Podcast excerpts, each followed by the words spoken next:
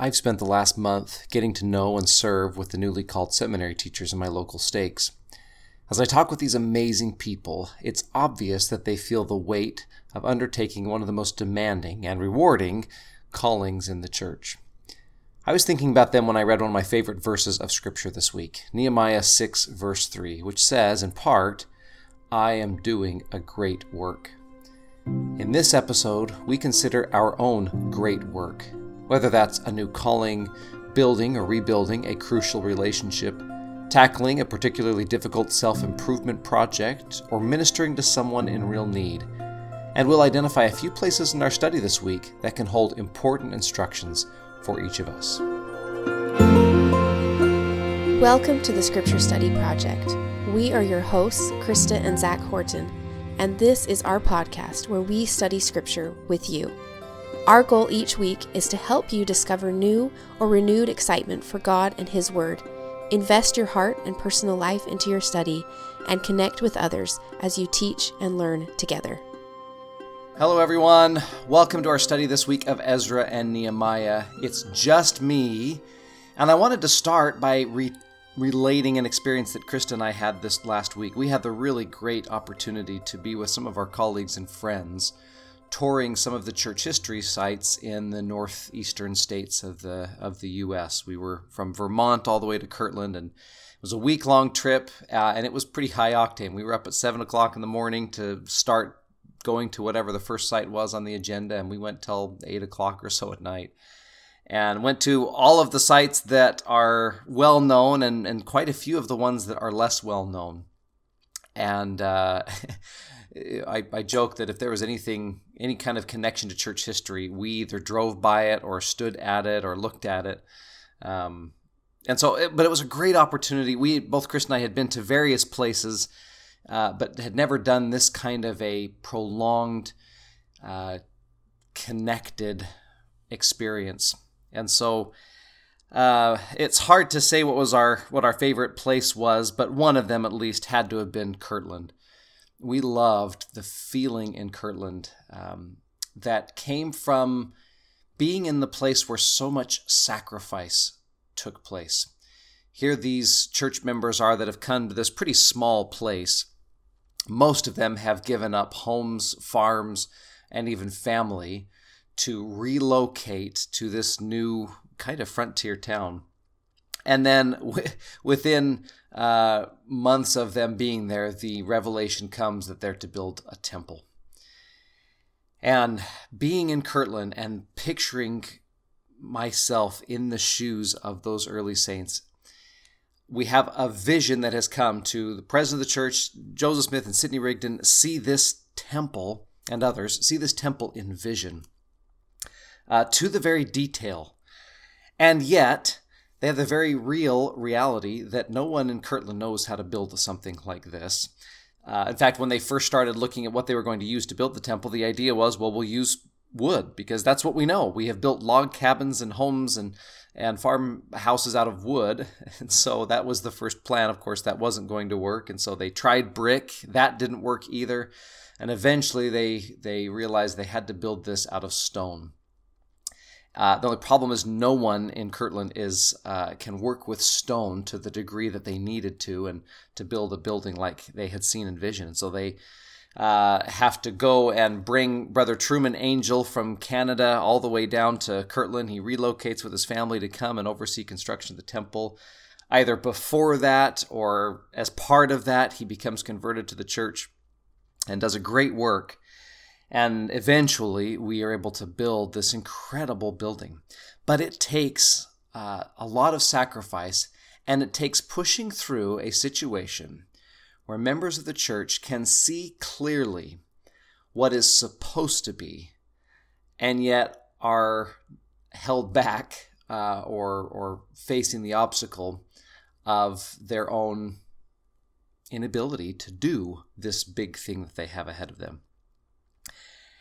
As we study this week, we have a similar story. Um, beginning the book of Ezra, if we remember at the end of Second Kings, uh, the kingdoms of Israel and Judah, the northern kingdom of Israel and the southern kingdom of Judah, have been conquered by invading powers. Uh, Israel has been taken over by Assyria. And then eventually Babylon will come in 100, 200 years later and will conquer Judah and take over Israel. And and then Persia will come in and take over both of those. And, uh, and so we have a, a Israel and Judah in, in bondage, in captivity to these foreign powers. However, the king of Persia, when we begin the story of Ezra, is King Cyrus, who has this incredible vision where he senses that he has a role to play in the reconstruction of the Lord's temple in Jerusalem. And so Ezra the scribe is called to go up with others to rebuild the temple at Jerusalem. Then Nehemiah, uh, later on, is, uh, is the cupbearer for a later king of Persia, and he feels the impression to go back and rebuild the walls around Jerusalem, the actual city walls themselves, um, and is allowed leave to go and do that with others. And we'll talk more about the story in a bit. But but the the story, most scholars believe that this is actually one author telling these two stories, and so even though we have them separated in two books, it's really one story. The story of seeing something clearly in vision, something big that we want to accomplish, maybe that we feel the Lord calls us to accomplish, and yet not being able to do it, or, or, or wrestling with our inability to do it and pushing through so that we can accomplish it, is a thread throughout our study this week, and I think something really powerful, um, powerfully relevant in our own lives. And so, what we want to look at this week, what I want to look at with you, is three ideas, um, three starting places for your study of these blocks that might help you answer the question how can I do a great work or do the great work that the Lord has asked me to do, whether that's in your family, in a calling, in a community, or in your own personal life. Um, what's the great work the Lord has asked you to do that maybe you feel unequal to? And what can we learn from our study this week that might help, practically help uh, you accomplish that great work? So, three places you might start your story, your study. Uh, first, watch the hands. If you go to Ezra chapter 1, verse 6, um, there's a, a symbol that shows up repeatedly in Ezra and Nehemiah. Uh, and it's the symbol of hands. Verse 6, uh, well, verse 5 then rose up the chief of the fathers of Judah, the Benjamin, and the priests and the Levites, with all them whose spirit God had raised to go up to build the house of the Lord which was in Jerusalem. And all they that were about them strengthened their hands with vessels of silver, with gold, with goods, and with beasts, and with precious things beside all that was willingly offered. Now, this idea of hands will show up repeatedly, and in fact, it shows up in three different ways. Uh, there are three hands or three strengthening of hands throughout our study this week. The first is the one that we just read, where our hands are strengthened by the gracious offerings or the assistance of others. Um, here in this situation, as Ezra and these others go up to build the temple, they're blessed because generous members of the community uh, give them gold and silver and means whereby they can go to rebuild the temple. Later on, Nehemiah uh, will ask the king if he can take wood from the king's own forest to go and build the temple, and the king grants him that leave. Uh, however, sometimes hands are weakened. If you go to Ezra chapter 4, verse 4, um, this, as I mentioned, building this temple is not going to be an easy thing for Ezra and his people. And uh, when they get there, the the people uh, of the north, the, the province, the northern province, uh, headquartered in Syria, uh, what used to be the kingdom of Israel, the governor there sees this kind of rival for local power. And so they write back to the king and tell him, they tell him all kinds of tales that the Jews are coming to start a rebellion and to uh, reclaim their kingdom and to throw off the Persian uh, yoke of bondage. And so um, it says in chapter 4, verse 4 Then the people of the land weakened the hands of the people of Judah and troubled them in building. In fact, in the next couple of verses, you see this genealogy of weakening of hands. In verse 5, it's in the days of Cyrus. In verse 6, the reign of Ahasuerus. In verse 7, in the days of Artaxerxes. And uh, it's a long story of weakening of hands. And so the first hands that we look at are the hands of the people around us, those that can either strengthen us or weaken us. In Ezra chapter 7, the strengthening of hands shifts not to someone else on earth, but to the God of heaven. Uh, chapter 7, verse 6. This Ezra went up from Babylon, and he was a ready scribe in the law of Moses, which the Lord God of Israel had given him. And the king granted him all his request according to the hand of the Lord his God upon him. And that idea repeats in verse 9, uh, in verse 28, in chapter 8, verse 18 and 21 and 31, uh, and in Nehemiah as well, where God comes in and with his mighty hand does something. And then the third strengthening of hands comes in Nehemiah chapter 2 when, uh, in verses 17 and 18, Nehemiah says to his people, Ye see the distress that we are in, how Jerusalem lieth in waste, and the gates thereof are burned with fire. Come, let us build up the wall of Jerusalem, that we be no more a reproach. Then I told them of the hand of my God, which was upon me. So there's that second hand of God, or that second hand as also the king's words that he had spoken unto me. And they said, Let us rise up and build. So they strengthened their hands for this good work. So again, three hands, or three different uses of the word hands. And it reminds me of uh, in the Book of Mormon when the brother of Jared has to build these barges and cross the ocean. And if you remember, he asks the Lord three different questions How are we going to get light in our boats? How are we going to breathe? And how are we going to steer? And to those three questions, the Lord gives three different kinds of answers. Um, to the air question, the Lord gives the brother of Jared specific instructions that he expects him to follow. To the light question, the Lord lets the brother of Jared come up with a solution. And to the steering question, the Lord says, You won't do anything, I will do it for you. I will steer uh, these ships across the ocean. And so here we see a, a mirror of that, where in in moving us towards a great work, the Lord can either strengthen us through those around us, He Himself can divinely intervene and do something, or He can give us the means whereby we can strengthen our own hands. The second place where I think you could find answers to this question of how can I do a great work is, is paying attention to locations. Back in Ezra chapter 1, verse 5, uh, when they go to build the temple, the phrasing is that they will go up. And that, uh, that directional sense indicates that they see this as a progression. They're going up to Jerusalem and up to the Temple Mount to reconstruct this temple. However, when they get there in Nehemiah and they're rebuilding the walls, um, in chapter 6, They've reconstructed the walls, and now Sanballat, the Syrian governor, sees this rival to power and he wants uh, to create some kind of treaty whereby Judah is weakened and his position is strengthened. And so he wants to meet with Nehemiah, who's now the governor of Judah.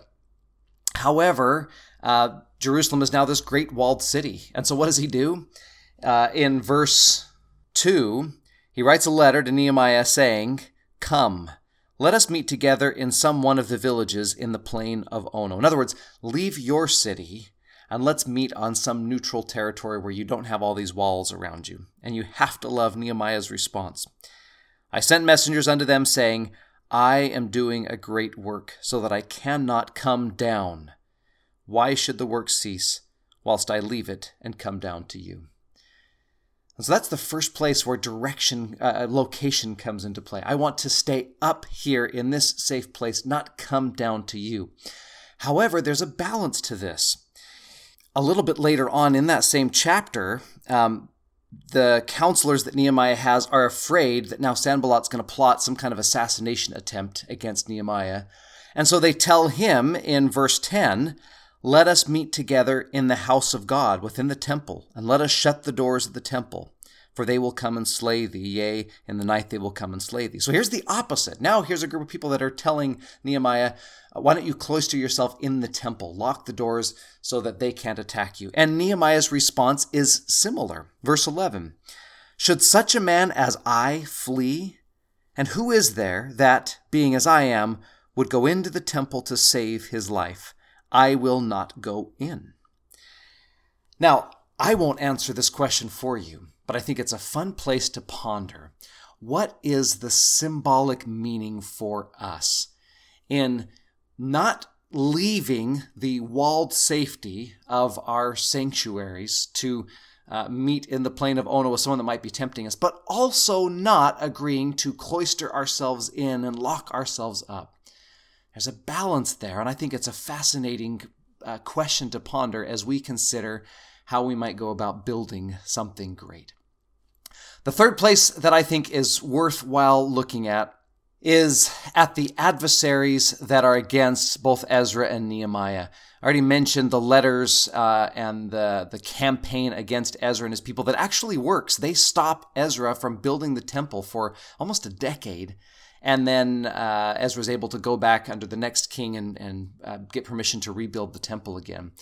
Um, and then we read in Nehemiah this uh, Syrian governor Sanballat that's trying to stop them. But that's not the only adversaries that they have. If you go to chapter 4, um, the people themselves are feeling internal strife.